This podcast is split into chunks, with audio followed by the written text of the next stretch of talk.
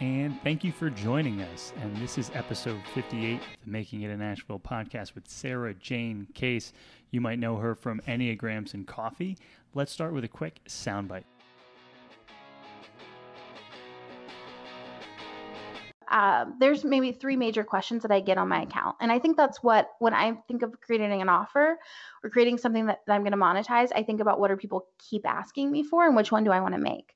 So one of those is a, what book do you recommend? One of those is what test do you recommend? And one of those is what training program do you recommend? I'm not qualified to have a training program yet. Not going to do it. I have no interest in doing the data of of figuring out how to make a test for them that's going to be accurate. And I just think there's so much more value in self typing. And so then I've always wanted to write a book. So if I'm going to give them something, it's going to be the thing that's like my lifelong dream that fills a hole that I see in the market in terms of how we learn the Enneagram.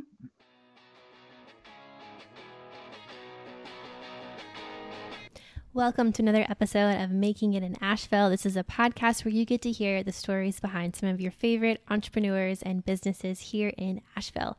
Each episode, we interview a different local Ashevillean. We work to uncover what they're making, how they're making it in Asheville, and find actionable insights that you can then apply to your own work and life.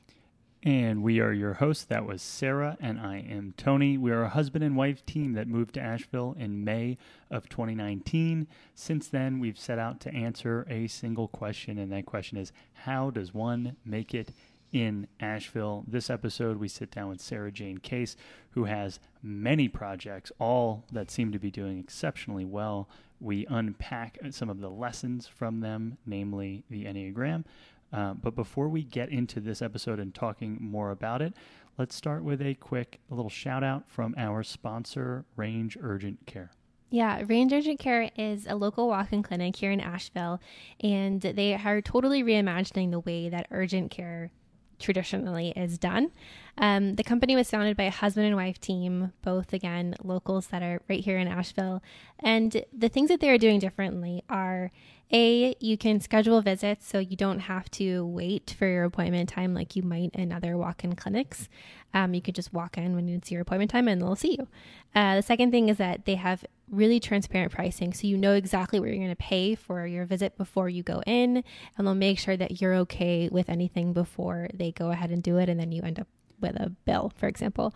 They also have subscriptions, so you can um, sign up for an annual membership. There are different tiers, different levels. So there's basic, there's family plans, there's business plans as well, which is great for small businesses. Um, and with that subscription, you're going to get a certain number of visits, plus things like virtual visits uh, and all other you know, different healthcare perks and benefits. Yeah, and to talk prices and discounts, uh, the you know standard range urgent care visit is $149 and if you are a subscriber on the standard you know individual plan it's just $30 a month. Mm-hmm. and so uh, because you are a listener of the making it in asheville podcast we have a special promotion. If you go to makingitinasheville.com forward slash range uh, and sign up for one of those annual subscriptions, your first month will be free. Thank you, Range Urgent Care. And that works on any of the sus- subscription plans, whether it's basic, uh, single person, family, or business. Yeah. And I think it's important to add just one more thing before we close is, is that this is meant to help you with something like you have a sore throat or you um, not you don't have an emergency necessarily but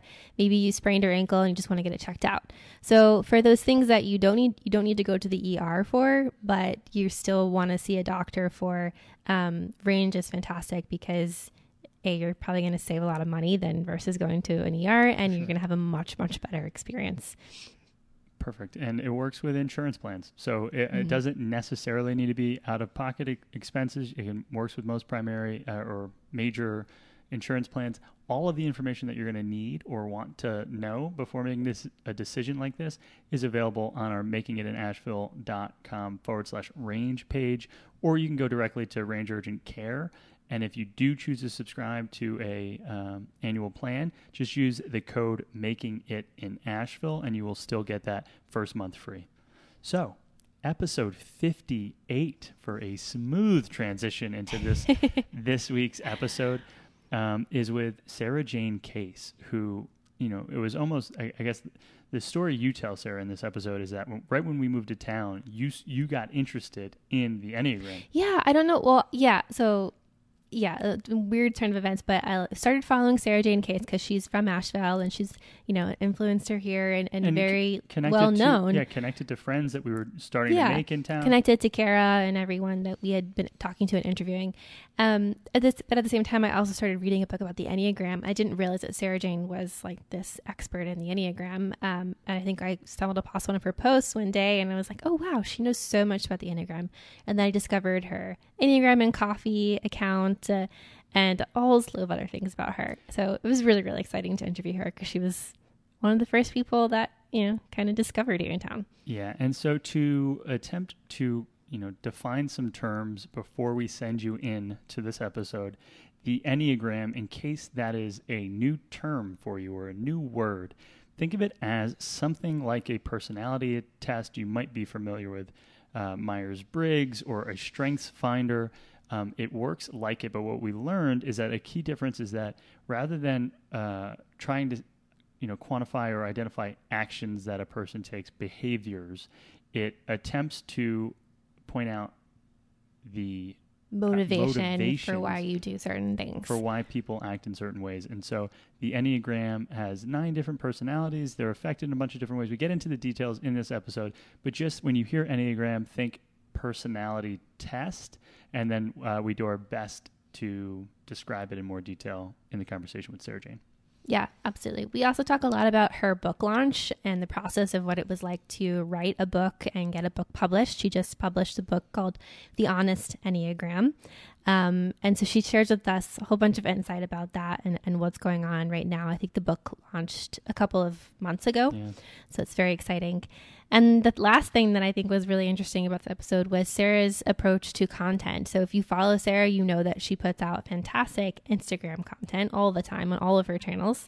Um, and she's really owned that space in a very, I would say, genuine and true way that feels like you know her. And, and professional, right? So it's like, yeah it's one thing um, that it's authentic and honest. I, you know, you have a cousin that's authentic and honest on Instagram. It doesn't also translate to professional. And so we get yeah. to uh, spend a little bit of time uh, understanding her specific strategies for creating content, for managing as many pages as she has. And so this episode is rich with information, with specific like concepts and tools and trainings and tactics. And we are very excited to share it with you. So without further ado, let's dive in. Here's episode 58 with Sarajane Case of Enneagrams and Coffee. Enjoy.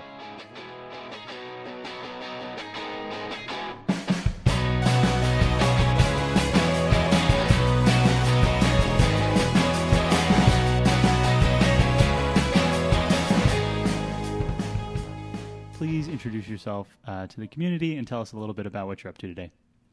Yeah, hi. Um, I'm Sarajane Case. I'm an author, writer, um, podcaster, and speaker. I mostly work with the Enneagram and use the Enneagram as a tool for self compassion, self advocacy, and then kind of healing your relationship to your work life.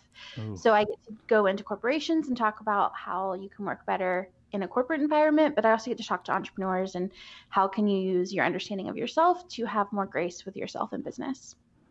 Incredible. So, Holy Sarah, we're, we're so excited to have you on this podcast. Uh, I think when we moved to Asheville is when we like got connected to you via Instagram. Um, and ironically, that was also the time when I started diving into the Enneagram. Tony had this Enneagram book on our bookshelf. I was like, what is this? And picked it up and started reading. And then I started realizing that you also, you know, are an expert in the Enneagram field. Uh, and so so many questions, and I'm sure we're going to get into about the Enneagram itself and your thoughts um, and the work that you've done. But I'd love to go back and just find out a little bit about how your interest in um, the Enneagram and self care sort of all kicked off. Like, was there a defining moment in your life where you realized this is something that I need to focus on? Mm-hmm.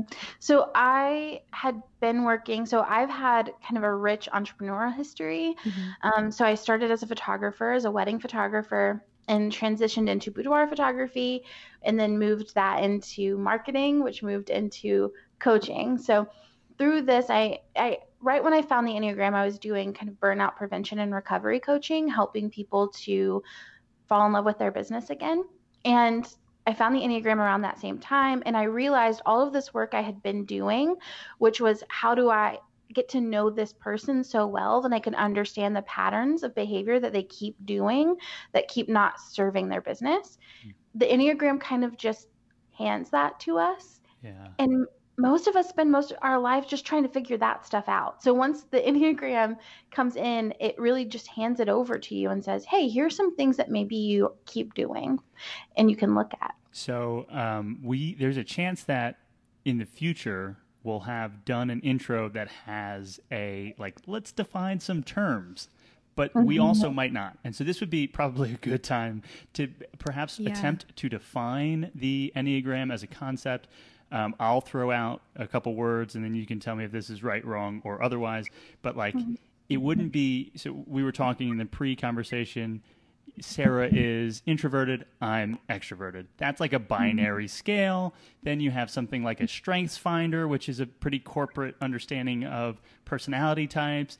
And then mm-hmm. there's the whatever it Myers Briggs, ENFJ, INFE, whatever. I don't know. Mm-hmm. But those are maybe friends, they're all cousins in attempting to understand personalities and the way people think or operate? Am I moving in the right direction? Getting warmer?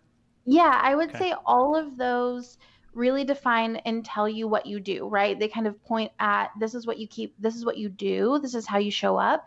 The Enneagram goes into like a next level deeper into why you're doing it. What's your worldview? And what is it that that is driving this behavior um, so that you can actually start to separate yourself from what you think you have to be. So I like to think of it as the Enneagram is basically showing you what you think you have to be in order to be loved, safe, okay, and you actually don't have to be those things. And so it, a lot of the Enneagram is the unlearning of the behavior and the and the stepping out of what you think you're supposed to be to earn love. Whoa. Okay. Okay. Yeah. So that's uh, uh, uh, that is very different than. Mm-hmm. Um. So so it's not so much like preference based. It's not like I'd rather read something than hear mm-hmm. someone talk to me about it. It's it's is it would ego be a good word to describe? Like it's my ego is feel safe in these type of feelings and feels mm-hmm. scared in these other types of feelings. My... Yeah, it, a lot of people call it ego fixation. So it's what your ego's fixated on. So for some people, their ego's fixated on earning love. For others, it's on being happy, maintaining options. For other people, it's going to be being informed, being capable.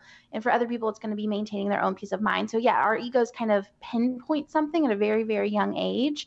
And we fixate on the idea that that's what we should be in the world. And we think everyone else thinks they should be that too. And the Enneagram kind of reveals the fact that there's all of these different ways in which we all think we have to be. Whoa. Whoa, whoa, whoa. And so I guess one of the questions I always have with the Enneagram is, uh, well, with really with any personality test, is that you do this test and then you identify yourself as this one type and thing. And I think sometimes that can feel really limiting. You're like, oh, well, this is just the way that I am because you know, this is what the book said that I am, so deal with it. What would you say to that, and how would you advise people to approach um, that sort of thinking?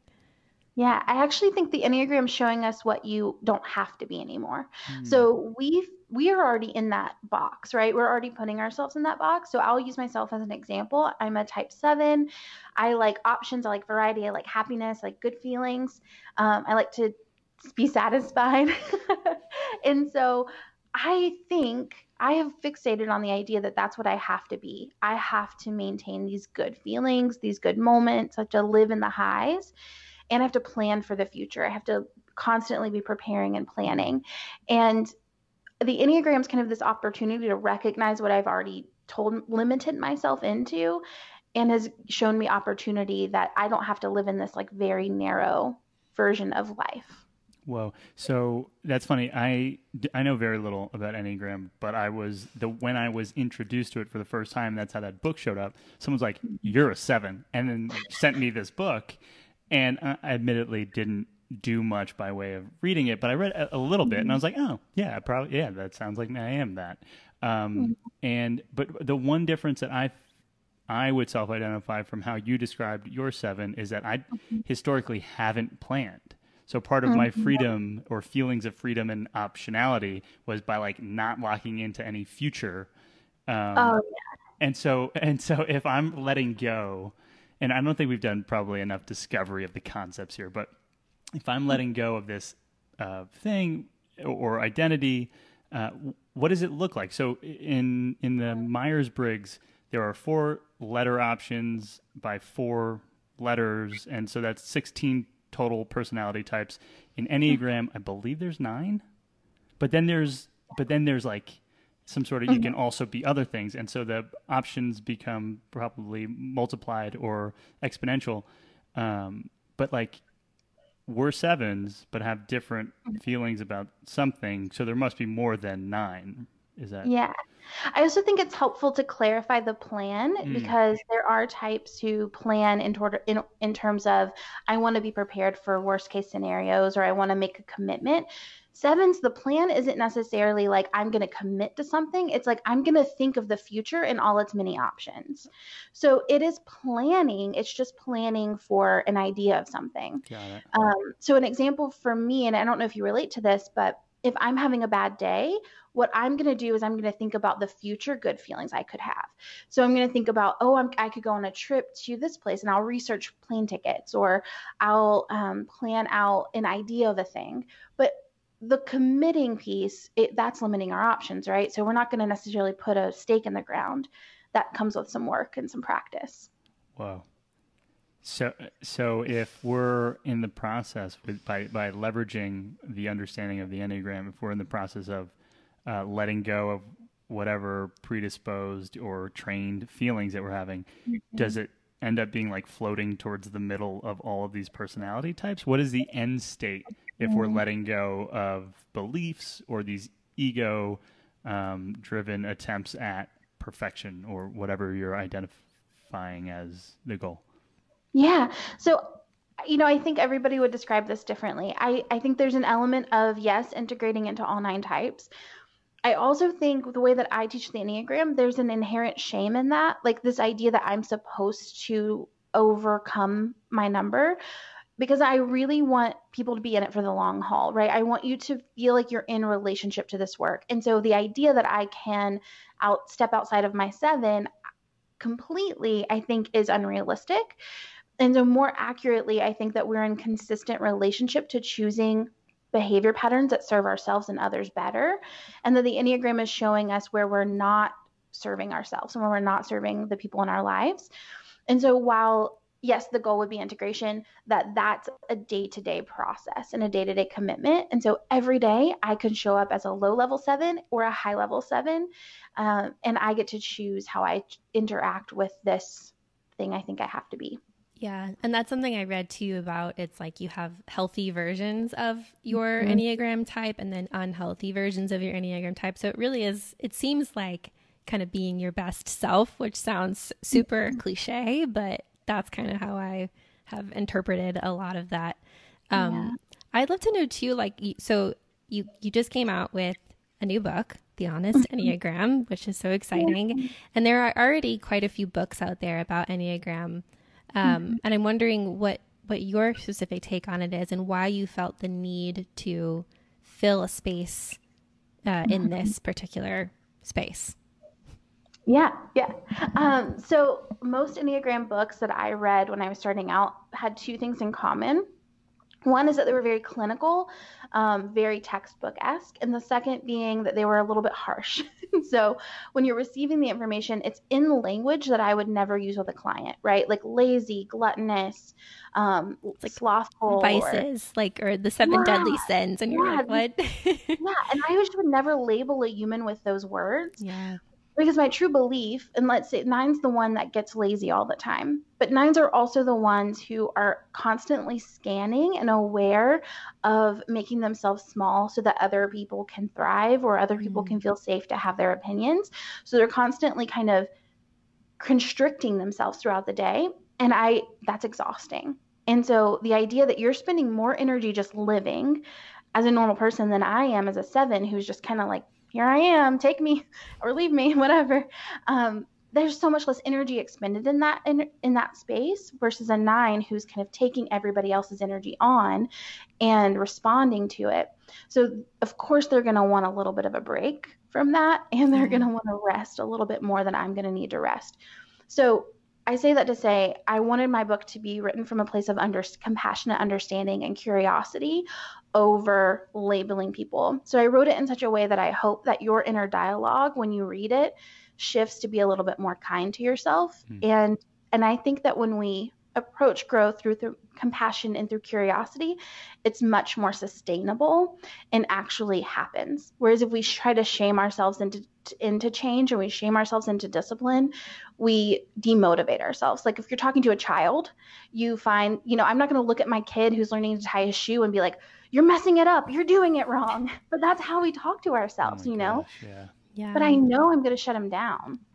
Yeah. Well, I really like that approach a lot. Um, and I know, I know we're going super deep into the Enneagram and I want to get back to your story at some point too.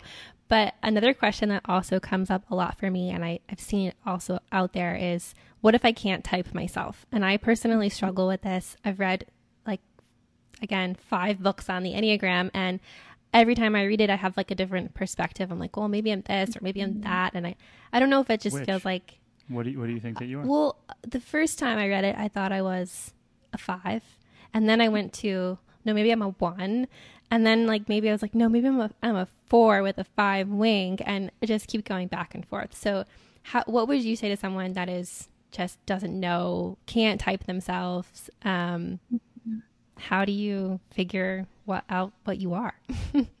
yeah, so I you know, I think a lot of times when we have a hard time typing ourselves, there's a couple of things that are happening. The first one is that we are not trusting our instincts. So maybe we have like an initial impression of what we think our type is.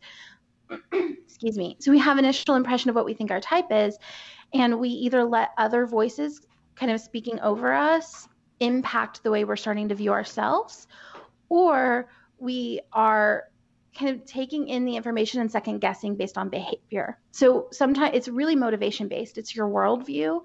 And sometimes we get content, and I've produced content like this at times that's behavior based, and that's mm-hmm. really not helpful in terms of typing yourself because any type can exhibit any behavior, but it's why we're exhibiting the behavior that matters. The second thing um, that can happen is that we can, um, we might be a, a counter type so specifically, so I took me two years to type, and it's because I'm a counter type. So my behavior to almost everybody looks like a two or a one, but in my motivations are seven motivations, and I have conflict there. Interesting. Very. Do you? I know I threw a lot at you. Yeah. No, that's super interesting, and and I've also read uh, things where people say sometimes it's helpful to get an outside opinion and have someone else kind of not like a friend, but someone who mm-hmm. really knows the Enneagram and can question and, and ask the right questions. Um, mm-hmm. do you notice that there is this problem with any particular type of person? Like mm-hmm. one type is constantly doubting whether or not they are that type? Yeah, I would say nines and sixes both struggle with that the most. Nines from a place of they can see themselves in every number because they are so used to blending into who they're surrounded mm-hmm. by and sixes because they're second guessing themselves all the time. So sixes can kind of have a, a whole conversation with themselves back and forth, second guess and switch back and forth. So when it comes to the Enneagram, you can see like I can see that in me, but I can also see this and mm-hmm. a lot of kind of back and forth energy. Interesting. That is. Wow. So to to attempt to put some uh, narrative flow into this experience, you mm-hmm. have entrepreneurial uh, I guess, history, your your photographer into coach into exposure to the Enneagram. Can you remember mm-hmm. the first time someone either handed you a book or said, You seem like, have you heard of this? Like, what was that like? And then what happened as it seemed, my guess is that you went mm-hmm. deep down some sort of rabbit hole and, mm-hmm. and saw a wide open like opportunity to create a like a media empire. But like how did and what was the first couple steps?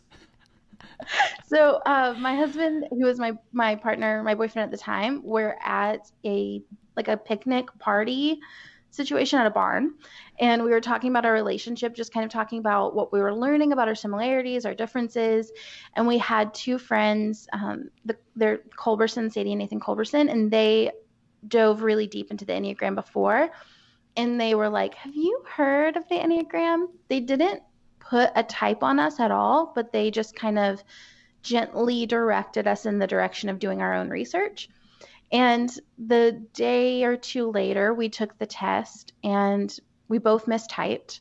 I typed as a two on the test, he typed as a seven. And he, Nathan had said, like, I think you might be a four. And Obi read his type and was like, that's me. I've never, nothing's ever been more me than this. I read his type results. So he got seven. I read seven and I was like, this feels way too intimate. I feel really seen, like someone's watching me. This feels more like me than anything. But I typed as a two, and I could see some two in me as well. This all makes sense later. I'm, I'm telling you a lot more than you need. But um, so anyway, so I saw myself in the seven, but I also saw myself in the two a little bit. And through the journey, it took me about two years to commit to actually being a seven because I everybody in my life was like, I'm pretty sure you're a two. My husband was like, I think you're a one. And it just took me forever to really come back to seven. And I explored everything, nothing quite settled. And through that deep, insane research, trying to find myself in the system, I became obsessed. I just became obsessed with learning every number because as I read the the type descriptions and I was learning more and more about it, I started to see my clients in it. I started to see my friends in it. I started to see my husband better, and I just found it endlessly fascinating. And eventually I was annoying everyone in my life with it. And a friend was like, Can you just find an outlet somewhere? And so that's how I ended up creating Enneagram and Coffee. Wow. Okay. So I know that we could, you know, pull up Enneagram and Coffee and get a lot of like really a funny but cool and great and meaningful uh, mm-hmm. s- sound bites or snippets for context. But maybe if if you could, I imagine that you can. Uh, give us like a tweetable about the nine so that if we do use the numbers moving forward and someone has incredible memory, they might, oh, two is the th- that versus mm-hmm. seven is, uh, I don't know. You mean the tweetable for each type? Yeah, tweetable for each of the nine types. Oh, okay. Got it. Or sure. like the headline, whatever. This is a quiz. Let's see. Let's see if you really know. How well do you know this? Um, yeah, I'll start with type one. Okay. Um, so type one is the perfectionist. They're focused on being good and not being corrupt or evil. So they focus their attention on essentially being a good person, but they're never quite feel like they live up to that. Um, and then we have is, this is motivation, right? So it's not. Yeah. You mentioned it before, not behavior, motivation. So what? What are your dri- your drive is to be mm-hmm. good and not corrupt. Be a good person. Got it. Yeah. Okay. Um, type two is the helper. They're focused on being loved and being liked and and they do that through earning love. So they believe that they that love is not inherent that it is earned. Um, and we have type three the achiever and they're focused on not being worthless being worthwhile and they're focusing their attention on achieving like the next big thing. So they're always aware of the next mountain they could climb the next big accomplishment. We have type four, which is the individualist or the romantic, and they're focused on finding their identity and expressing that identity to other people. Um, fours really value being fully known in their intricacies. And we have type five, which is the investigator, and they're focused on the um, being competent, being capable, and they fear being incapable. So they tend to inform, you know, be constantly informing themselves. They go really deep into usually one subject, becoming an expert at something, and that feeds their desire to be competent and capable. We have type six, which is the loyalist. They're focused on safety and security, and they fear being without support. So they tend to create kind of stable social networks they they have a complicated relationship to authority where they want to belong they want to please authority but they also are very skeptical of authority. So there's kind of a push pull there of new authority specifically. Then we have type 7 which is the enthusiast. We're focused on not being limited on holy planning. We focus on our attention on feeling the good feelings resisting the negative feelings. We fear being trapped in emotional pain. Hmm We have type eight, the challenger, who is focused on not being controlled. Um, they want to be strong, they want to persevere, they want to be self reliant, they don't want to be controlled by other people or be physically harmed. They fear physical harm. We have type 9, the peacemaker. They're focused on their own peace of mind, maintaining kind of a, a, peaceful existence. They also fear loss of connection. So, what this can often look like is a, not, a closing down of their preferences in favor of someone else feeling safe to express their preferences. I couldn't, have done, I couldn't have done it you better myself. the quiz. That was, you got nine out of nine. Check this. Um, wow. Okay, that is very helpful. Maybe we should have led with that. Um, but that also, all of a sudden, I'm like, okay, I see now how when y- you start in a two, it, there's a world where that's not maybe so different than w- what we're feeling in our sevens. Um, mm-hmm. But now, what is a, you know, as you're going through this exploration, it's two years of shifting from a two to a seven.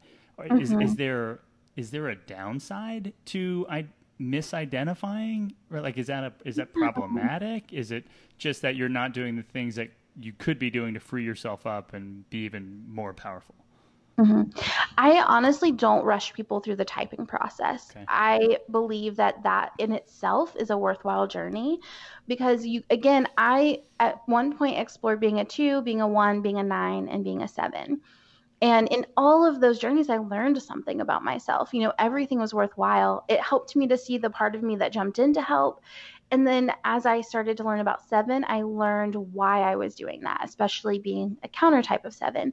Um, in the same way, what part of me shows up kind of rigid and perfectionistic and um, sometimes judgmental or black and white thinking. There's a very real part of me that does that. And there's a very real part of me that just wants everyone to get along. And all of that is in us, and we all have the access to all of the numbers. But when I found seven, the true work got to come in, the true growth process, because I was able to be honest with myself about the repeated patterns of my life. And I think if we stay mistyped, then we we miss out on that opportunity for depth and that mm-hmm. opportunity to actually dramatically shift the way that we show up. And so, in, in in practice, how does you know improving yourself using mm-hmm. the enneagram actually come into play? Right, like let's say I I'm I don't know I'm feeling really stressed out one day and anxious. What kind of exercises can someone do to maybe improve themselves using the enneagram? So I think of the Enneagram as a map. So it's kind of this, it's a a guiding post to what kind of tools we do need. So it's not a tool within and of itself. Uh, we need tools to complement the map. And so the Enneagram gives you information into what tools are necessary.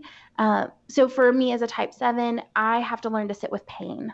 The more I can learn to sit with my own pain, the more I'm able to be present in this moment, the more I'm able to let other people experience pain. Sevens were really bad about toxic positivity. Like we will, we want you to feel good and we will manipulate your language to get you to feel good because we can't handle your pain. And so my work in relationship is to allow for my pain so that I can allow for your pain.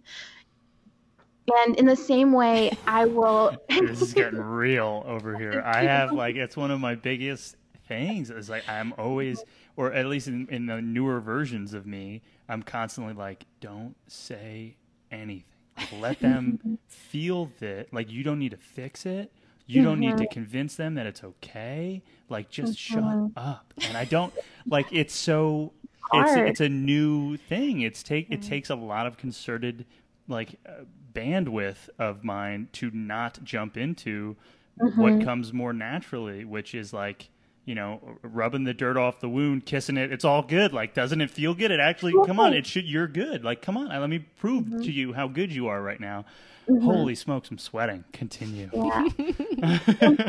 yeah. So every, I think the other the other piece of that um, for sevens is is in my younger years, right? We're you and I are both in committed marriages, and that for me has forced me to learn to sit with the pain. But before that, I was just out, like I was out the door. If you couldn't handle, if like you weren't positive enough for me, then like you know, I don't need that in my life with more the energies. Like I just want positive people around. Yeah. And because and I think that's how all of our numbers are is we think it's the good way to be. Right? And I think that we can trick ourselves into thinking, "Oh, this is what's good." And and so we operate from that place and we don't realize the harm it does to ourselves and the limit the way it limits us. So I say that to say every number needs different tools and the Enneagram just kind of points you in the direction of what tools you might need. Well, Yeah, I really like that, and I also like the idea of. And I know, I know you're not supposed to like type other people, but for example, I know my husband is a seven, and so I can recognize that in him and know that we always joke about this, but that if I need his help with something, I need to try to make it fun for him. Mm-hmm. So like if we're cleaning the house, like we got to put on music or something because otherwise it's not fun and he's not Yeah. going to want to do it. Um, and so mm-hmm. And- knowing how other people are, I think is extremely helpful in mm-hmm. work, life, family. She gives me like the good boy sometimes, where it's like you did. Like I just want to tell you, you did a good job, and I'm like, yes. you know, like yay. Beg for the good boy all the time for my husband. I'll be like, look at this thing I wrote. Didn't I do this exactly? Yeah. yeah it's um that is so interesting and uh i don't know it, it- there one of the things that's coming up for me and this is perhaps a hard pivot but you alluded to it and it made me feel good because i i wanted to go in this direction. It seems like uh, there might be for most people some form or another of like either childhood i don't want to say trauma but like a a the language that I've heard it used before is like there's a fishbowl breaking moment in your childhood where like you realize that the world works a way that you didn't expect it, and all of a sudden uh, that feeling is stuck with you forever, and now all of a sudden you're working constantly to heal or fix or live into somehow improve that moment, and so.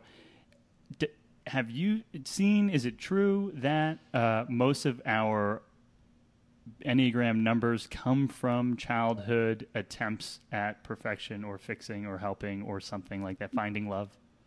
Yeah, so there are, I would say, essentially three schools of thought on this, and I'll I'll, I'll gently touch on all three, and then tell you the one that I really, I personally believe in.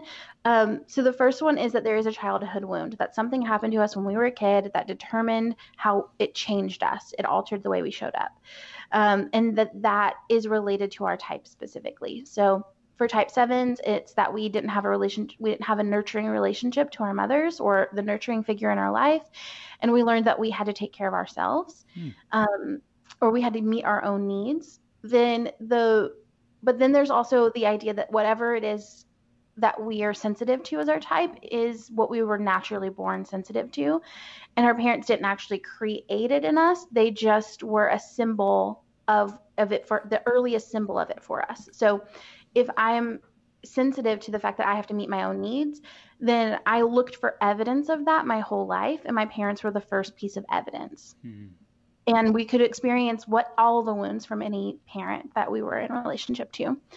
And then the third one is the soul child. This is the one that I feel most connected to. This is from the work of Sandra Maitri, and she talks about how the there's lines on the enneagram. So there's a line going to your number and a line going from your number. The line going um, from your number is the line that you go to in stress, and then there's one that you go to in rest. Hmm. The work of the soul child is the idea that you were the number that you go to in rest as a little kid, and that somewhere along the way you received the message that it wasn't okay to be that. And so you started, you put on the personality of your dominant type. So if you're comfortable, I'll use us as an example again. Are you cool with that? So when you say us, you mean sevens? Yeah. Seven. Okay. So here's the thing: when you talked about uh, what is commonly felt as a like the cause for a seven in childhood, I that didn't necessarily speak to me, which is interesting. I don't see that. Like my parents are wildly overcaring and lo- like are we like love love love love love and I was wild like I was pr- provided for more like it's almost I wish I was provided for less like would might have helped. You know what I mean? Like that's how I, I'm I'm feeling as like my I used to call it like my Oedipus feelings were like I got too much and I like I'm raging against that. I wish that I had more hardship. Like that's like is that I feel nuts but like that's something that I've worked through or attempt to. Um, so I that didn't necessarily speak to me that I had to provide for myself. Mhm. because I was very coddled and taken care of and, and shown love and communicated love in multiple ways. Mhm. Mm. there are you know just so many different ways that people describe that wound that i Mhm. don't want to limit us into that Yeah. so, because it isn't my area of expertise but the one that i do i personally do resonate with them i do resonate with the need getting Mhm. met thing. that's probably why that's the first example on my mind Yeah. um, but with the soul child the idea is that as little kids we were the we were type five. Fi- type five is kind of more withdrawn introspective. They kind of live in their heads. They live in their own world. They're they so the idea that we were like these little kids who just wanted to be alone and read and mm. like live in our own little world and that somewhere along the way we learned that we needed to be the happiness for the people in our life. Like we were the sunshine. And so we needed to bring the energy bring the happiness and if we didn't do that there would be a void or we Mm. weren't playing our role. Um, so that would be kind of the soul child theory of it so that we learned okay i have to keep my energy up and if i keep my energy up then everyone else is going to ser- is going to be happy. I'm going to meet the need of the family. Okay. And so then would it be the opposite if you are a consider yourself a type 5, you were a type 7 or in your yeah little type fives were um, eights as little Oh, kids. So Okay. the idea there is that they were um, eights are the most blunt upfront assertive. Um, they don't really shy away from saying the, the hard truths so the idea being that they were like strong aggressive assertive children who were taught that they shouldn't be that strong and aggressive and assertive and that actually they should be quiet and they it's like kids are better seen not heard um, and so they learn to go inward and to kind of hide their preferences Holy smokes! I can. I, all of a sudden, I'm feeling, and I don't. It wasn't like I was needed to be high energy. Like my family is like very loud and boisterous, but I I do feel like I, I remember feelings of as a kid of like always trying to do Jim Carrey things or comedian mm-hmm. things to be funny and lively and entertaining and make mm-hmm. everyone. I mean, laugh. as a kid, you still do that now. But yeah, so like I, I maybe there's something there. I don't identify with being very like in my own head, but maybe I was. I, I I don't know. It's TBD. interesting. There's so much Yeah. work to be done, people. this is just the tip of the iceberg here. Oh my gosh, I know. We could we could keep we could probably Yeah. talk the whole time about the Enneagram, but I do want to go back to Yeah, your like- story because this is the Making It in Asheville podcast, and we want to know um, a little bit more about how you are making it uh, here in Asheville. And so I I guess we could go back to like give us a timeline, like your like I don't know resume. No, that sounds kind of boring, but like you've done a lot of different things, but kind of give us an overview of how you got to where you are now. Yeah, like when did this two year exploration of self happen? Because you were coaching at the time, and then as an outlet, Enneagram and Coffee started. So, like, Mhm. about when was this? Yeah. When did I start Enneagram work? Sure. Like, or when yeah. did I start researching the Enneagram specifically? Yeah, let's start there. Yeah. So I would say um, that was, I want to say 2014, 2015. Um, I found the Enneagram and I was coaching at the time, one on one coaching, and doing that with business owners. I was also at the time doing a lot of marketing work. So I was doing a lot of photography, like um, food photography, and mar- I was a marketing director, and I was doing a lot of things. Very seven. Mhm. Um, so yeah, I was doing all of those things, learning about the Enneagram. I started a business with a dear friend of mine, and we were doing marketing, running accounts for other people, social media accounts, and I was coaching on the side, and we would do coaching together as well. And around the end of that, we I started coaching one on one directly. Mhm. Um, I don't know if I could say what year Okay. accurately. it's okay Um, I'm like, I don't want to lie to you, but I don't. So I'm not because we're gonna fact check that. A couple years ago. It was uh, several years ago. Yeah. Cool. And um, so in that work, I really started using the Enneagram professionally, like in in my coaching work. And then from there, I decided to just go ahead and get certified in the Enneagram, and was using that. I was at a retreat with a that I was hosting with my business partner at the time, which I think you guys know Tyler. Yeah. Um, yeah, he's my like TJM, of course. first friend. Yeah, and we. I thought Uh, that's who you meant, by the way. I just I didn't want to say it and be wrong, but that's who I thought you were talking about. Cool. Tyler's the yeah. best. Yeah, he's the best. Um, so we were hosted a retreat together, and in that retreat, all I was talking about was the Enneagram. And he was like, "Can you just do something with this?" Mm. and so a little, you know, it was a few months later, and I created an Instagram account called Enneagram and Coffee, and it grew from zero to a hundred thousand in about three days, and it Stop just it. went You- you- crazy. wait, stop it. You said three days. Yeah, How? How? I have no like it was I'm like what was the like- first like did you drop 10 posts did you drop a post did you go 100 all at once like how do you go Mm-hmm. from because i'm like i'm imagining uh, celebrities would have a hard time going from zero to 100 like b-list you know like celebrities from when we were kids zach Mm-hmm. morris he's clearly got more than that but like you know if someone just rolls into instagram 100000 in three days is nonsensical and so uh it was just people needed it. Is that what it was? Was it the first couple posts funny? yeah because when i when part of the reason i created it was because i wanted it to exist Yeah. and so i think there's an element of timing and an element of like the enneagram was just getting really popular i dropped it and then i created really shareable content so th- those things combined i i dropped um nine posts yeah. So they were bingo first- cards Yeah. and they were just really shareable and people yeah went crazy with it Amazing. And so I guess that, that is helpful for context, right? So um, there, uh, my, uh, my language, and then I ask for yours, but my language about what Enneagram and coffee feels like to me is is like a hybrid meme account plus like truth bomb stuff that when people read they're like yes and then send it to all their friends um, and so it like it plays some sort of like shock plus shareability card is is that was that the intention always or is that just what it became the intention was more just for me to pour out of my overflow. So I was just kind of like, I have this thing I want to talk about. Mhm. I didn't expect anyone to follow it. I had like maybe 10,000 followers on my personal account, and I thought maybe some of them would come over. Maybe my mom would follow it. It was going to be like a Mhm. hobby account where I just got to put this stuff yeah in there. Uh, and so I just, I honestly never ever thought this many eyes would be on it ever. Huh. and then Wow. three days later you're like shit i need to get real serious about this so here's the here's the elephant in the room sarajane okay Mhm. Why haven't we talked about coffee yet? What does coffee play a role in all of this? Are you actually a coffee like nerd? Do you love coffee? Is this a thing or is it just because it's and coffee is a funny way to end an account? Yeah, coffee is like my first love. oh, So yeah, I, I have like a binder I started when I was in middle school of the future coffee shop I would own one day, and I like backpacked Europe and went out to all these on like a coffee tour, and I lived in my car for six months and traveled the country and visited all the coffee shops I could find, and um, it's just my, like one of my first passions, and and so it, that kind of just came into the name, and then now we actually have a coffee account too called Your Coffee at Home, where we just post how to have really good coffee at your house. Whoa. Okay. that's this Did is not know that.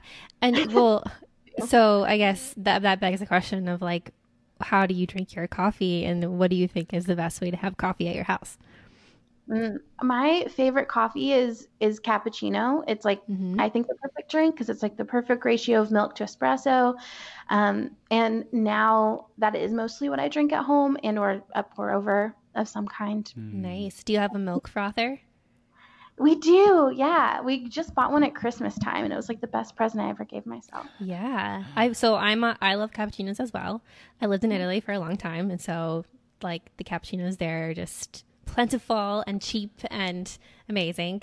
Um, but we do not have a milk frother at home, and I've been contemplating getting one because of being at home so much more during quarantine and everything, and not being able to go out to coffee shops. What do you recommend? Well, okay, it depends on how nerdy you want to be. Um, so I'm gonna go three. I'm gonna give you three layers. Um, there's like the $15 hand frothers that work beautifully. Mhm. You can also use your French press as a milk frother beautifully. Um, then we have an Aeroccino from Nespresso that Mhm. does the job, and I love it. And then there's this one that I'm like really drooling over right now, which I can't remember the exact name of, but you put it on your stove top, and it's a Mhm. steam wand that like heats up on your stove Hmm. and that's the one that like my my nerd self wants very Nerd. badly Yeah. So I think we're we're probably steps one or two, not quite nerd yet. Like we're not, we don't weigh our beans, but we did get a burr grinder, which is Uh-huh. cool. So we're fresh grinds right before we have the coffee. Our brew method right now, at least, is Aeropress almost exclusively. Okay. We Yeah. uh, it fits. Yeah, Tony Tony converted me. I used to use a moka pot, which is the standard Italian, like everyone has that in their home, and they're just so cute, and I love them. Um, but yeah, you converted me to the Aeropress. Definitely makes better coffee. I just, I mean, better coffee or what sold me early days on Aeropress was like, oh, and then you just like, and it's and you're clean, like it's Yeah. done. The cleanup And you is can travel with You it. know what I mean? Like, yeah. So, Mm-hmm. and now they have a travel version of the Aeropress, which is like the cup. It's the storage container, whole thing. But um, Aeropress got me on like you clean it four seconds as opposed to the cleaning Yeah. process of an Aeropress. I'm sorry, of a uh, French press or a moka. Get out of here with that. That's way too like that's not fun. I'm a seven. I need fun. I need to like shoot it out and wipe it and then it's gone. Um, but yeah, Yeah. that's that's really interesting. Yeah. Oh we got man. a goose. Okay. We got a gooseneck uh, water boiler kettle is the word. I. Yeah. So you know, I mean, slowly, slowly. We don't. I think. I think Sarah, you would like pour overs if we, um, like, if that was like a Saturday morning. Let's just yeah, like you just wanted to have like a lot of cups. a little. yeah. You know what I mean? Yeah, that could work. Anyways, I can't wait until we can all like get together again and make coffee and like share coffee things. But um, back to your story. So you started Enneagram and Coffee, and I have to ask at that time because you also have like a quite a good following on your own personal account as well. Did you have a big following at that time on your own account? that that helped help about, drive? about ten thousand. I mean, that's not insignificant to anyone listening. And it, it- my my guess is that in some of the coaching, and I don't know, we didn't do much of a deep dive. We've had Tyler on um, the podcast for primarily like COVID and and like how to transition to a, a web business in, in an uncertain time. Um, but I'm guessing that part of your marketing and coaching was about online business and, and maybe social media. So it's not like, you know, my mom starting an Instagram and any Enneagram and coffee account and then like it somehow also gets a hundred thousand. Like you were you you were a marketing pro who also had a serendipitous maybe first nine posts, but like Yeah. eh, I guess once that happens, are you like, oh my goodness, I need to monetize or like coffee brands pay me or you know, like what happens next? I guess. Yeah, and I honestly, because I was already self-employed, I really wanted to monetize that account very quickly. Not because I was just like money hungry, but I knew like, okay, I'm gonna be consistent with this. Yeah. And I that's who like I think that's the big thing that we miss out on. And when we like when people are like creating accounts and they're like, why isn't it growing? It, there's I think generally a lack of consistency. And so for me, I started posting and then I started posting every day and I showed, I just showed up. And so I knew, okay, if people are watching this, I'm going to keep showing up and I keep, I have to get paid for my work. And so I monetized very fast. I started a merch line and uh, I started an online community talking about the Enneagram called Club Enneagram that still exists. Um, and and now I do sponsored posts very infrequently, but occasionally. Um, I'll do a lot of guest writing for other people, and then speaking on the Enneagram and trainings and things like that. Wow. And, would And you, the podcast. and the pod, uh, Enneagram Coffee Podcast. Link to that in the show notes. Um, and then, but but would that initial launch? Would you give some credit to your, you know, savvy as a marketer and, or just I more want to, luck? but- okay. It was it was like I wish I could say that I had any. I think the only thing that I did well was the content I made was good content that people wanted to share, and I honestly like there was no strategy like at all, and I wish that I could say that because that could I could teach that for Mhm. somebody. Mhm. Um, the reality is that I got in early Mhm. and it was shareable. Yeah, I mean, I think that that's fair. Mm-hmm. Consistent, shareable, good content. Mm-hmm. That uh, that does sound like a recipe. That does sound teachable. but it's like, but people are gonna be like, no, that sounds too simple. Like, Yeah. simple is not necessarily easy. Like to keep showing up and keep creating content and keep having new ideas and ways of saying what is in effect the same thing in a new way. Not Yeah. easy. That is, I mean, that is hard. Which, yeah, I mean, I would love to know, like, how do you, when you plan content, how do you go about thinking about it? What is your approach and your strategy to, you know, do you plan out a whole month? Do you plan out a week? Like, how, how do you think about these things? Every season's a little bit different, but I, in every, so I run three Instagram accounts, and in all three of those accounts, I do the same thing, which is I have a rhythm. So I don't necessarily plot my content because I know I thrive best when I listen to my intuition, when I kind of fly off the seat of my pants. That is where I create good content. If I try to write something for a month in advance, it just it falls flat for me. Some people do that. And there's also something special about like timely posts that Yeah. you know speak to something that just happened, and Yeah. then you pull that in, and you couldn't have planned for that a month ago. Right. Um, but I do have a rhythm. So I know for my Sarajane Case account, I do the same thing every Monday, Tuesday, Wednesday, Thursday, Friday on stories. There's like a theme for every day. And then for Your Coffee at Home, I know we post Tuesday, Wednesday, Thursday, and we have kind of a theme for that as well. Like we do a classic drink, we do a drink that Obi makes that I he gets to do whatever he wants, and then I do another third drink that is creative or innovative and I know one of those every month is going to be a cocktail of some kind. Mm. So there's like a, a pattern to fall into. And the same thing with Enneagram and coffee. I know I'm going to do a list, I'm going to do a graphic, I'm going to do a list, and then I'm going to do a, a larger series on all nine types where they each get their own post. And I flop back and forth between those. Into it. Got it. So you just sort of have like this framework and then you fill in the holes with, Yeah. you know, Yeah. whatever is relevant or feels right at the time.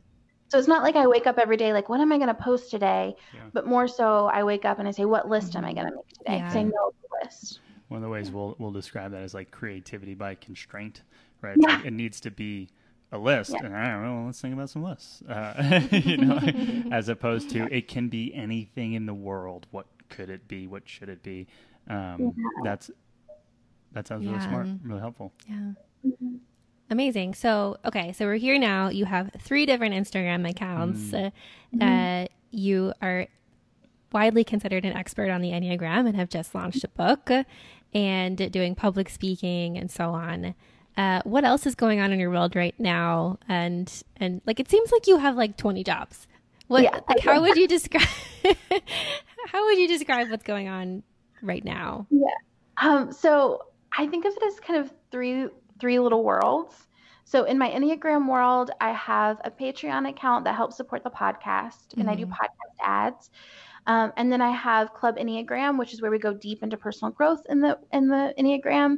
I do sponsored content over there as well, and that's where I do most of my speaking engagements and my book.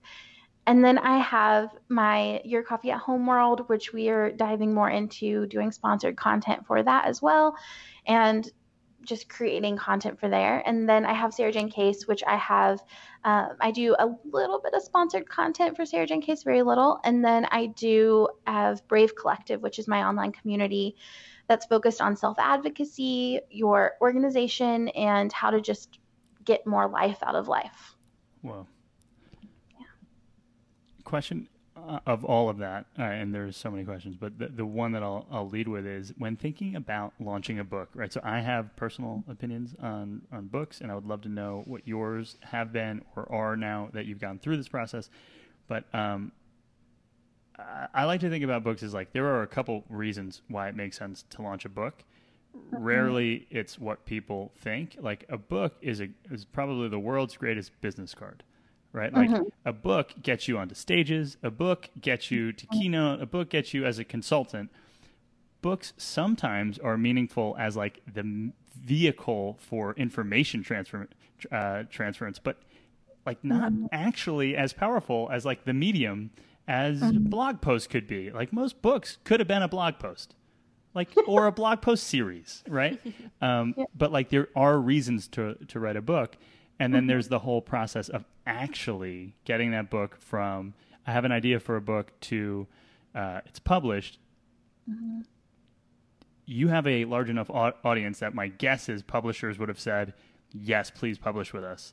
Most people won't show up with like, and there's a million people following me, so uh, where's the money? It's like you have to do it out of the goodness of your own heart or your own curiosity, creativity. So, like, how was your process, and what were you thinking? We were like, this is the way that this information needs to be packaged? Mm. Were there other thoughts that made you say book? Um, I'd love to hear about the thoughts and the process that you went through to get uh, a book that we can now have on our coffee coffee table nightstand.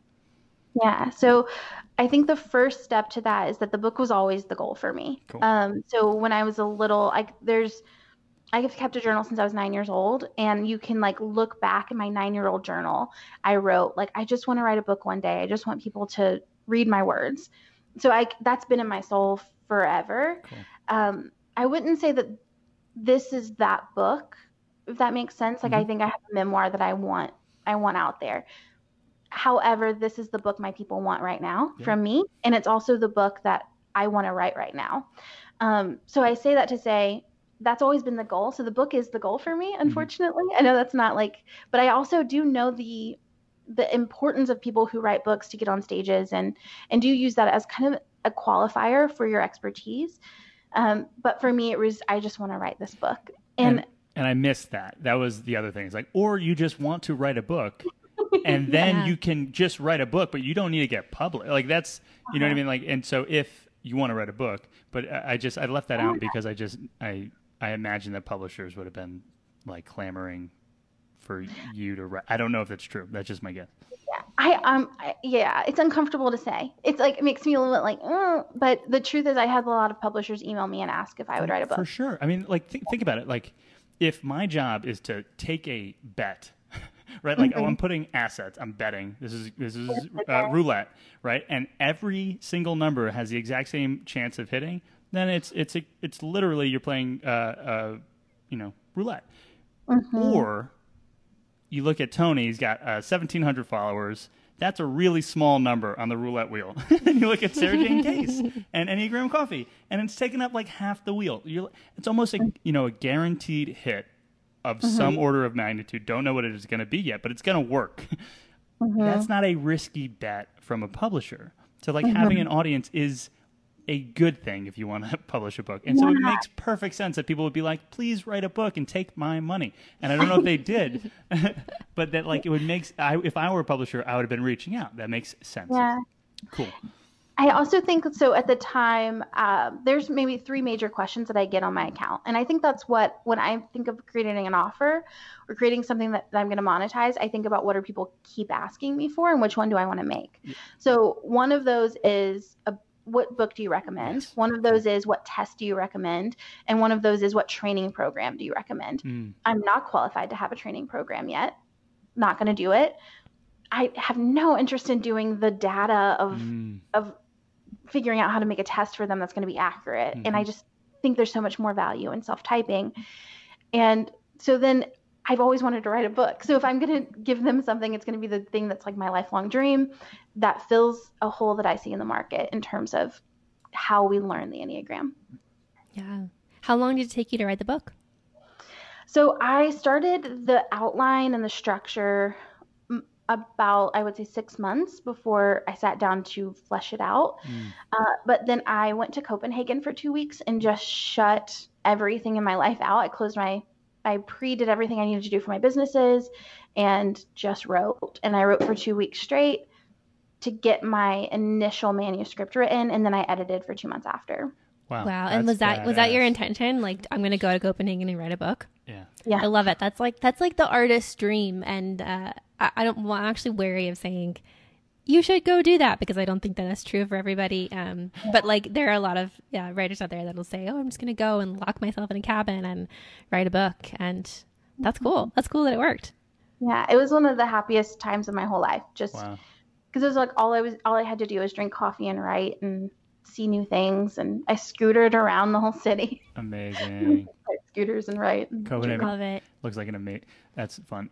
So, um, but but it wasn't two weeks to write a book. It was two weeks after six months of outlining, planning, Yeah. pre- preparation. So, like you know, very thoughtful, calculated.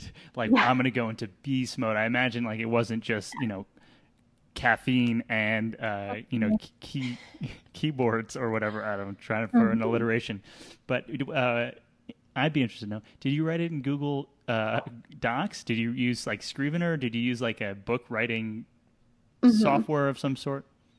I downloaded Scrivener and hated it. Okay. Um, so I was going to write it in that, and I just my brain did not work. So Mhm. I wrote it in the notes on my laptop, and then I trans like before I turned it in, I edited it and refined it all in InDesign actually. InDesign. Yeah. Whoa. Cool. So uh, that Very I mean, visual too, so I had to like yeah. put all the graphics in and all that. So interesting. So with the with your that is so interesting to me. I wouldn't have thought that you also turned it into what I'll call as like a book file, right? It's one thing to have words that are eventually the words and they go in a book. It's another thing to you made you made the book.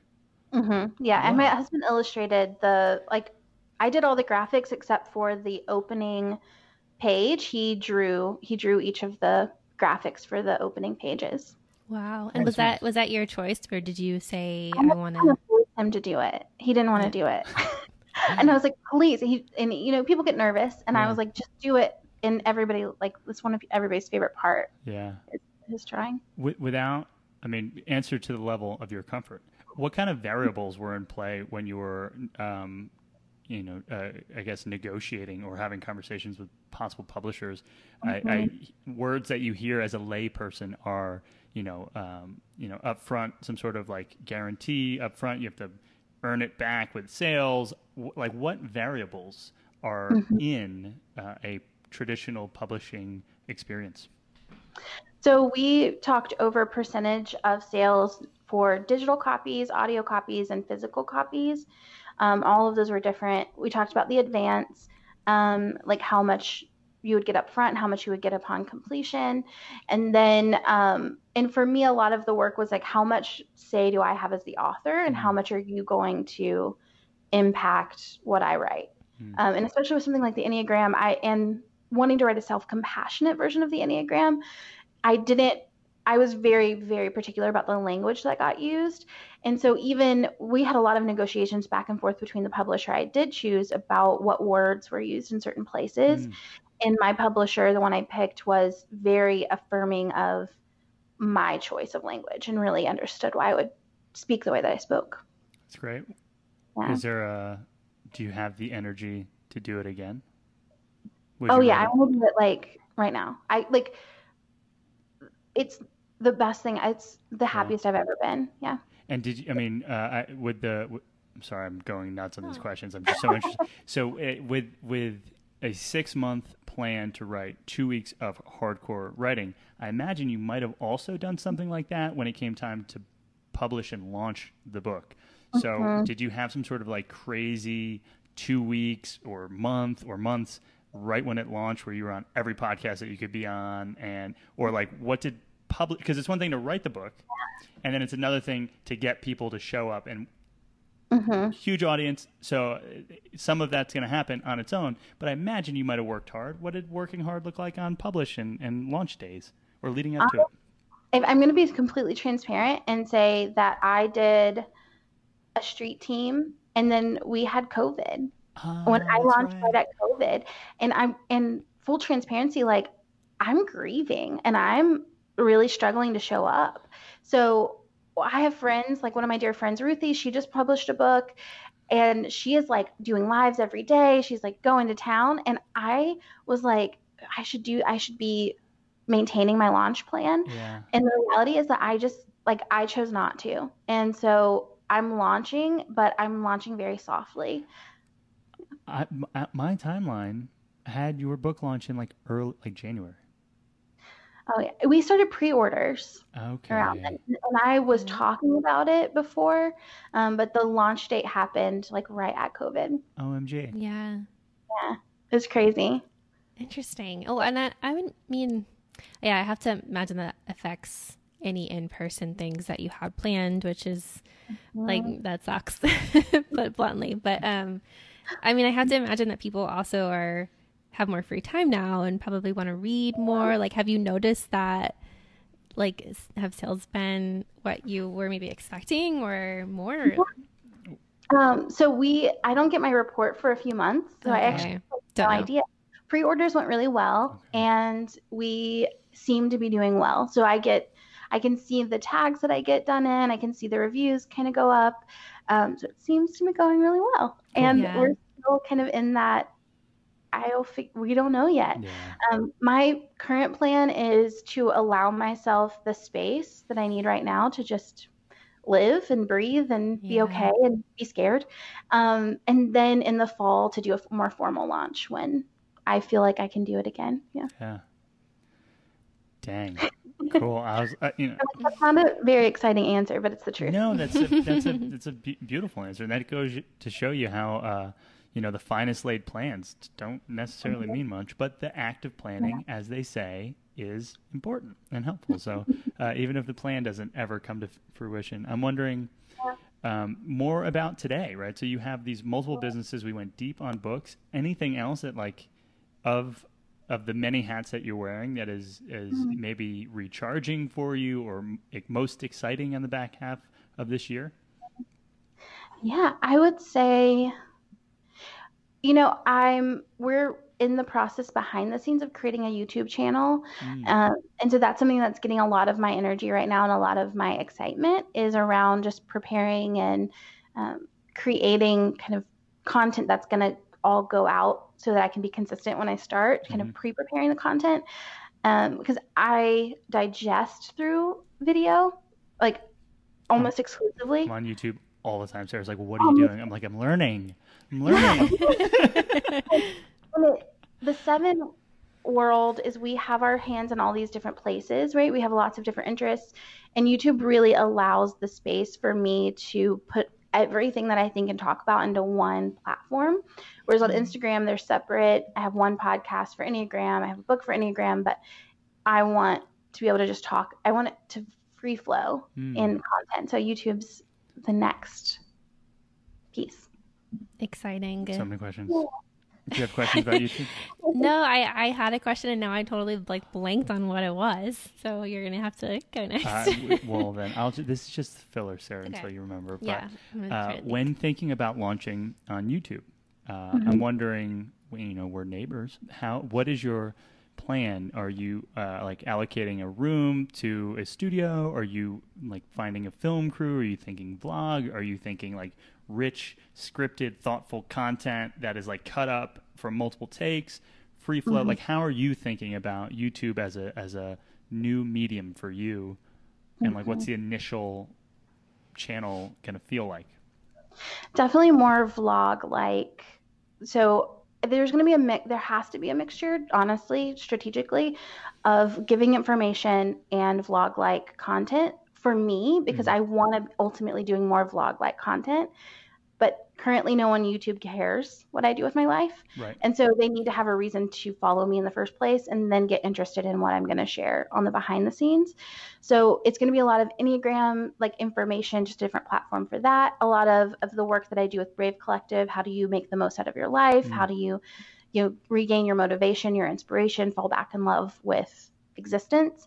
Um, through practical strategic tips on how to just how we tend to sabotage our motivation how we can recoup it. And so doing those informational hopefully this just helps you live a better life. Hmm and then more behind the scenes morning routine day in the life that kind of stuff. Yeah, I think that's a really savvy mix of uh, content uh, and uh, yeah, I think that's really interesting. Really Yeah. excited to see your channel come out. We will definitely be tuning in. Yeah. Um, and and I, I agree, like I agree with your assessment. I, it's like a classic chicken or the egg scenario. I think there are like a lot of teenagers who are going into vlogging, and it's like no one ca- like no one cares. But then all of a sudden, like maybe someone starts to care if you do it well enough, or like somehow it resonates. I like I'm always apprehensive on like leaning into vlog unless you're saying, "Hey, audience that already cares about me, here's this other side." And so I could imagine that you would start with vlogging because though no one on YouTube today mm-hmm. cares about your behind the scenes, people on all the other platforms who also subscribe to YouTube channels might show up on launch day or you know at the end of the first week. And so I, I was interested to see your plan. Is o, like so Obi, um, who is one of two Obies that we've ever met in our entire life, and Obi, the other Obi we just had on the show. Um, Yeah, I don't know. I don't know if he told you, but we met him at a coffee shop once. yeah. Oh no. Yeah.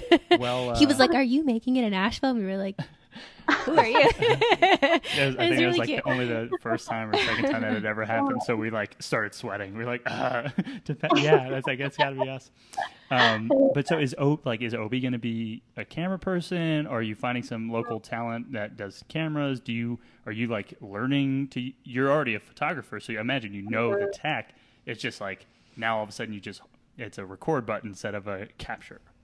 Yeah, it's gonna be me, a ring light, tripod, and a camera. Cool. Yeah. Um, Ooh.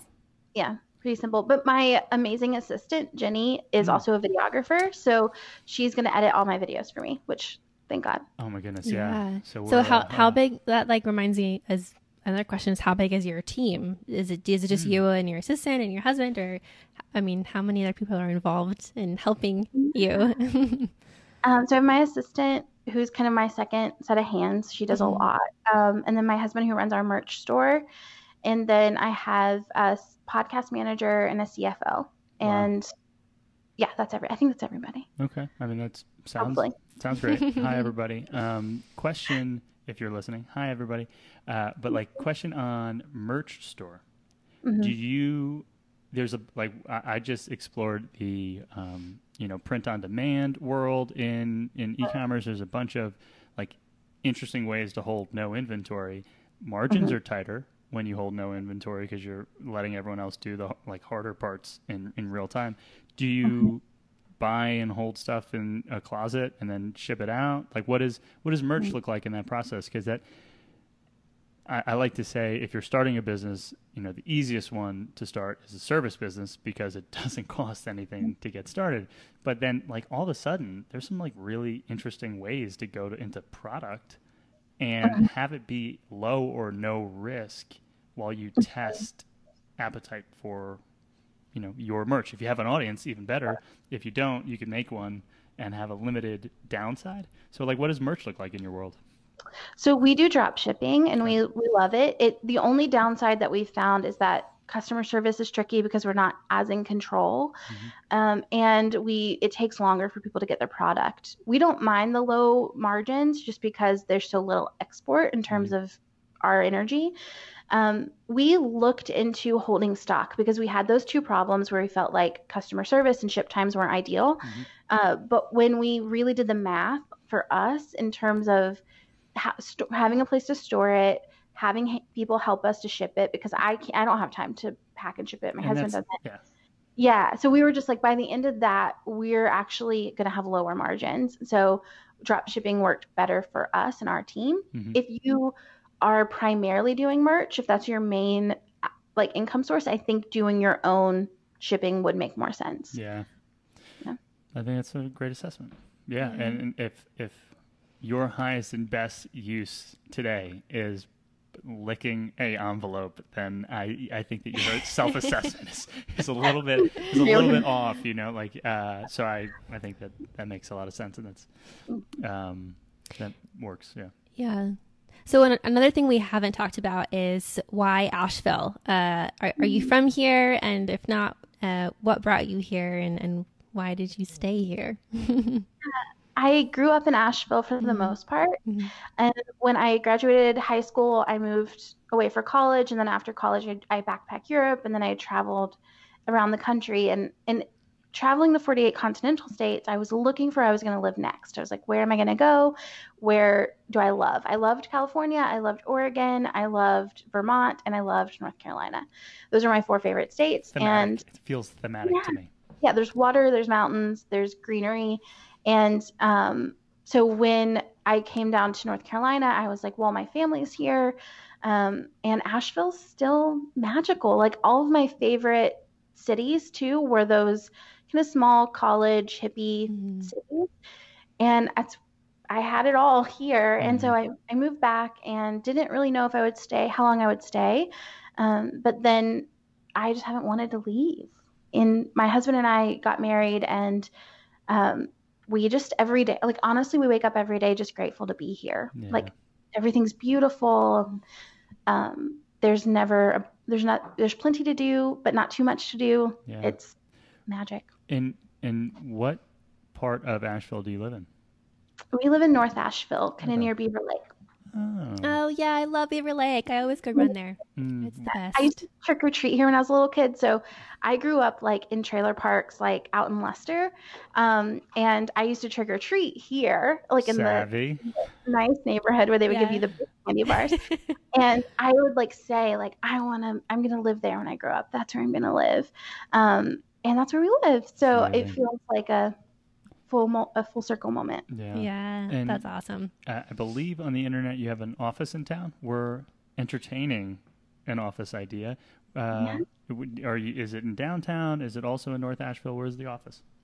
The office is downtown. It's off of Market Street. Yeah. Cool. But with COVID, we, we haven't used it in a while. Yeah. I mean, um, was that required because it was a non-essential business? Like, or how does that, I guess, end up working out when it's not a storefront? It's just like a place that you go to work. So we could have tech, we like legally could. Um, I'm high risk. I have like some chronic lung stuff going on. And so we just didn't want to take that risk. And Yeah. then Tyler and I shared the office and he has like a whole team and just kind of in favor of like all of our safety. Um, my assistant and his team and um, Obi and I, we just all decided to work from home.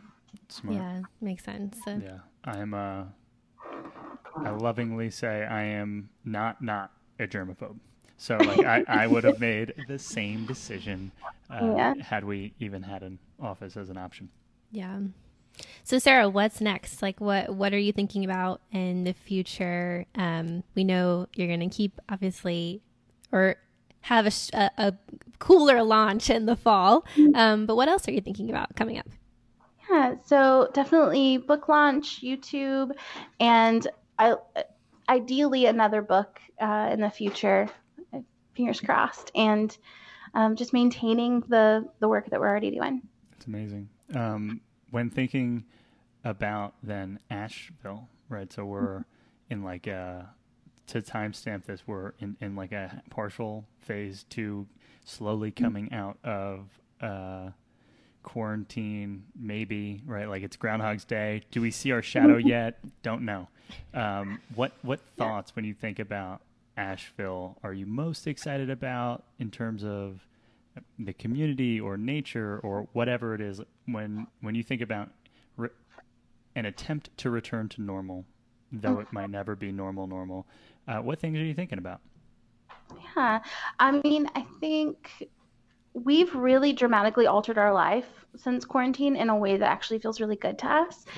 Um, so I haven't really thought much about what we want in the future because the present is so good Hmm. for us. Um, so I don't, I don't know if I have a strong answer. There's nothing that I'm yearning for right now. so uh, what what changes if you don't mind sharing like have shown up like have you what's what's different and that you're grateful for Yeah. So we used to work in the office every day.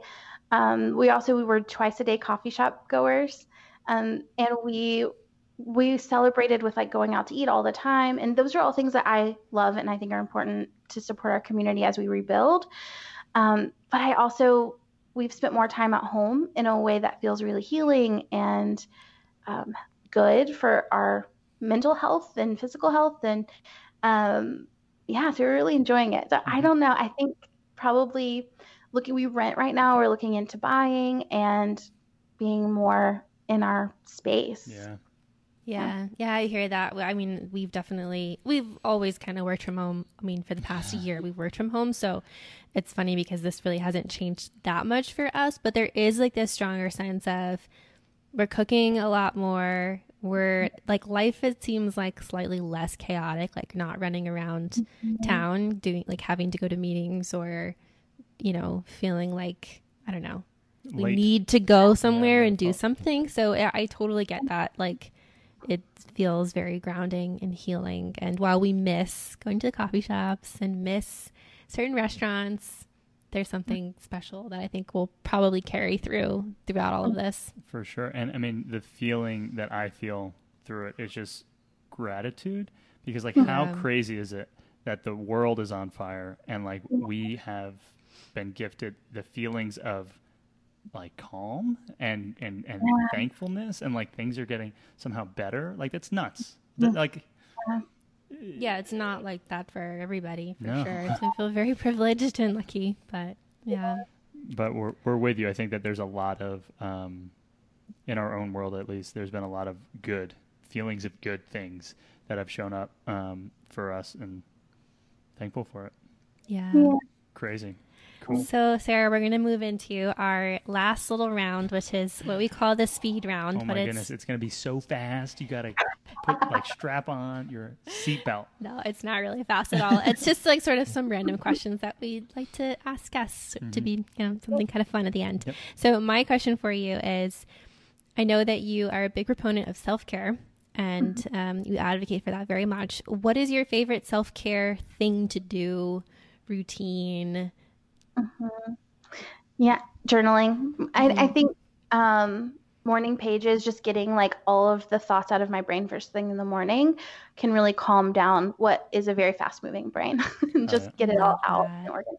And Yes. we'll we'll link to the artist way, uh, Yeah. which was how I first heard of morning pages. I think that um, I you've inspired me. Holy smokes! I that was a really good moment in my in my life. Also, my my hamster wheel is constantly like, and so uh, the morning pages. It's it's a I think it's a funny action because you can think at whatever words per minute. You can speak almost as fast, maybe Mhm. depending on who you are, but you can't write that fast. And so Mhm. it's like a forcing function to slow Yeah. down. Great. And then we'll speed back up. Next question. Uh, favorite place that isn't your home in Asheville if someone was new to town you wanted to show off? I would say High Five Coffee just because it is, especially Broadway, especially on a rainy day. I think that's really special. Cool. Nice. Yeah, we go there often. Yeah. Uh, speaking of coffee, favorite coffee blend or roast? I don't know what the right word is. Uh, or or the one that you're drinking right now, if you can't pick a favorite. Yeah, I think I have a I have a definite favorite. It's Finca El Puente from Counterculture. It's my fave. Nice. Finca El Puente. That is cool. I don't. I'm gonna have to Google that one because. Uh, so then the next question is: Can you remember a favorite cup of coffee? Maybe it was in Copenhagen, Copenhagen while you were writing the book. But like, was there a moment and a cup that stands out above the rest? Yeah, I would say the first one that comes to mind is when I when I was backpacking Europe. I I'm going to talk about the cafe, not the coffee. Perfect. but the coffee is the the home. But I actually was backpacking with my ex-husband at the time and my his brother, and it was just not a very fun experience. We didn't travel the same. He was very controlling, and um, I'm very freedom oriented, so there's a lot of bucking heads and butting heads. And so in Paris, I found this coffee shop. And I went there every single day, and it was like the place I could go alone because ne- neither of them drank coffee and I would just drink coffee and I became friends with a barista and this girl who lived in the neighborhood and we all just met there every day while I was in Paris and just talked Hmm. and they made me a list of all the coffee that I wanted to drink in London and in all the other like countries we were going to that they'd been to and so it was just this magical respite in a really Yeah. really hard time Whoa, That's cool. that's a perfect answer. Yeah. Thank you. Um, next question is so, uh, what book are you reading right now? I'm reading Shrill um, Ooh, never yeah, heard of it's this. really good. Um, it's by Lindy West. Um, she it's like all about kind of her body positivity journey, and it's Mhm.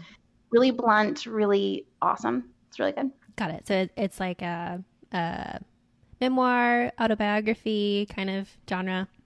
Memoir. Got it. Cool. Do you remember a single uh, Enneagram and Coffee post more than any of the other ones? Ooh. I think I have a favorite, Okay, that works. um, which is I kind of recent I did on feelings and just kind of how each type interacts with feeling and tips for how to engage with it differently. Cool. We're gonna uh, afterward try and find that from you and then put it in the show notes. Yeah. Cool. podcast episode expanding on it too, which I'm really excited about. Oh, awesome. Okay, cool. Yeah, you'll have to send us the links afterwards.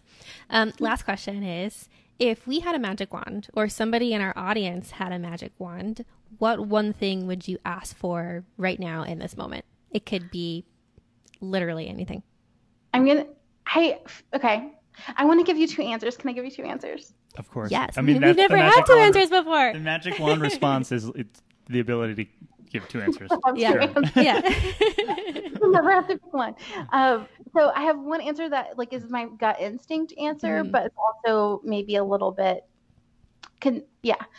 The first gut answer was just a complete reform of our social justice system or Mhm. our police system, and I feel like that's like an ally cookie answer. Like, look at me, I answer the right way. Yeah.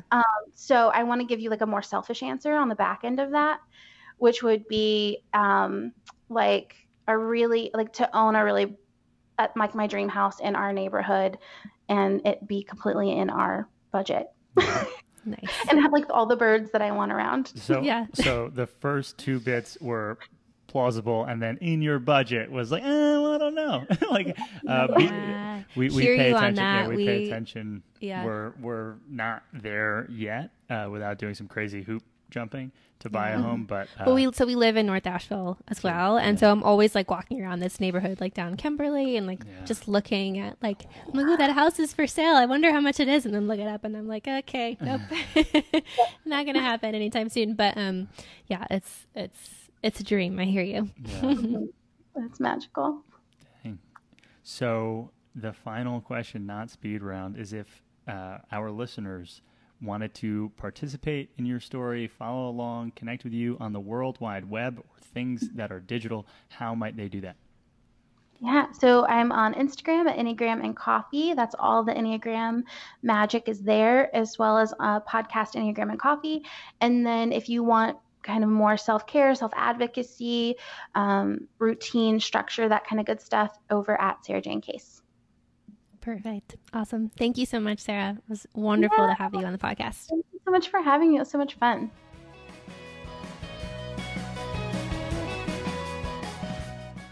And that was episode 58 with Sarajane Case. You might know her again from Enneagrams and Coffee. If you don't already follow her, please uh, check it out. There are, I'd say, I don't know, probably thousands of really funny, meaningful, helpful, uh, all sorts of lessons about the Enneagram and personalities on her, her Enneagrams and Coffee page.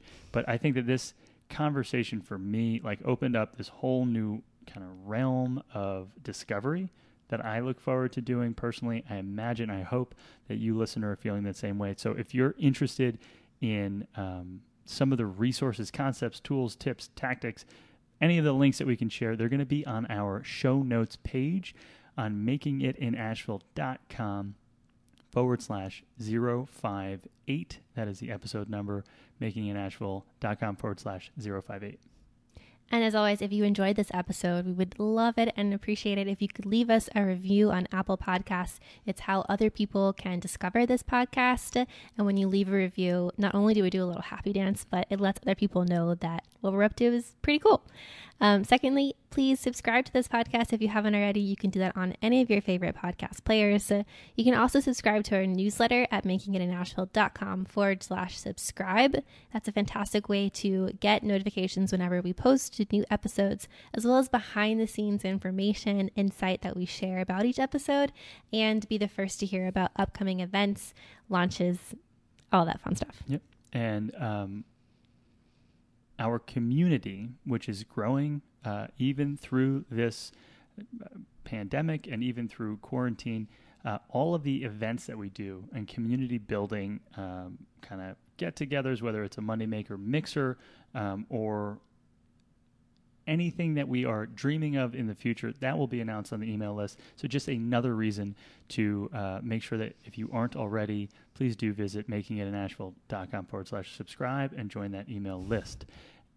Also, we want to once again just thank our sponsor, Range Urgent Care. We've had them on the podcast before. If you haven't listened to that episode, please do go back and listen to um, the founders share their story, their ideas, their like worldview is, I think, refreshing and powerful. And so they are in the business of using first principle thinking when launching this very ne- much needed business, which is a, an urgent care clinic. They just happened to say, uh, or I guess ask the question why? Like, why is it being done the way it was? Why couldn't we do it this way? And what we think, Sarah and I, is that what they've gotten to is a really great model, one that we are proud to represent and support and be like patrons of. And so I am a uh, subscriber to the uh, standard kind of plan. And if you are interested in hearing about the annual subscription, uh, what that affords you and, and the special discount available because you're making it an Asheville listener, please visit makingitinasheville.com forward slash range. Uh, range Urgent Care has a special first month free for any annual subscription. Um, and we have a lot of information about those policies, those plans on our website, makingitinasheville.com forward slash range. We also just want to let you know that this podcast is powered by our very own marketing agency. If we didn't have our marketing agency, um, it would be very challenging to have this podcast. Uh, it's called Making It Creative, and we help small to medium sized businesses uh, all over the world with marketing, storytelling, and revenue strategy. We like to think about our position with most businesses as something between, uh, a, I'd say, storyteller, marketing focus, and something that is also sales focus. And so we'll sit down with owners and really work with them to identify who their customer is, what their customer cares about, what makes their brand and story so unique and specific, and then attempt to pull on the biggest, most obvious levers to increase sales, to increase uh, the relationship that you have with customers so that your business is just in a better place. If you're interested in having a conversation like that, starting to explore if we would be a good fit for you or for your business, please just visit makingitcreative.com and you'll see exactly what to do next. Awesome. And don't forget to uh, check out our upcoming events at makingitinasheville.com forward slash events. Every month we host our monthly Monday Maker Mixer, which while traditionally is in person and it's a social networking event, uh, currently will be held online. It's a fantastic way to get to know other local businesses and sort of find out uh, how maybe you can help them and how they can help you. And last but not least, as always, if there is someone in town that you would love us to interview, you want to hear their story, if that person is you, that's also great. Just please let us know by visiting makingitinasheville.com forward slash podcast. We have a quick little form that you fill out to let us know that you're interested in being a guest or that you think someone would be interesting as a guest. That's again, makingitinasheville.com forward slash podcast. Sarah, episode 58. That's a wrap. High five. We did it. See you next week.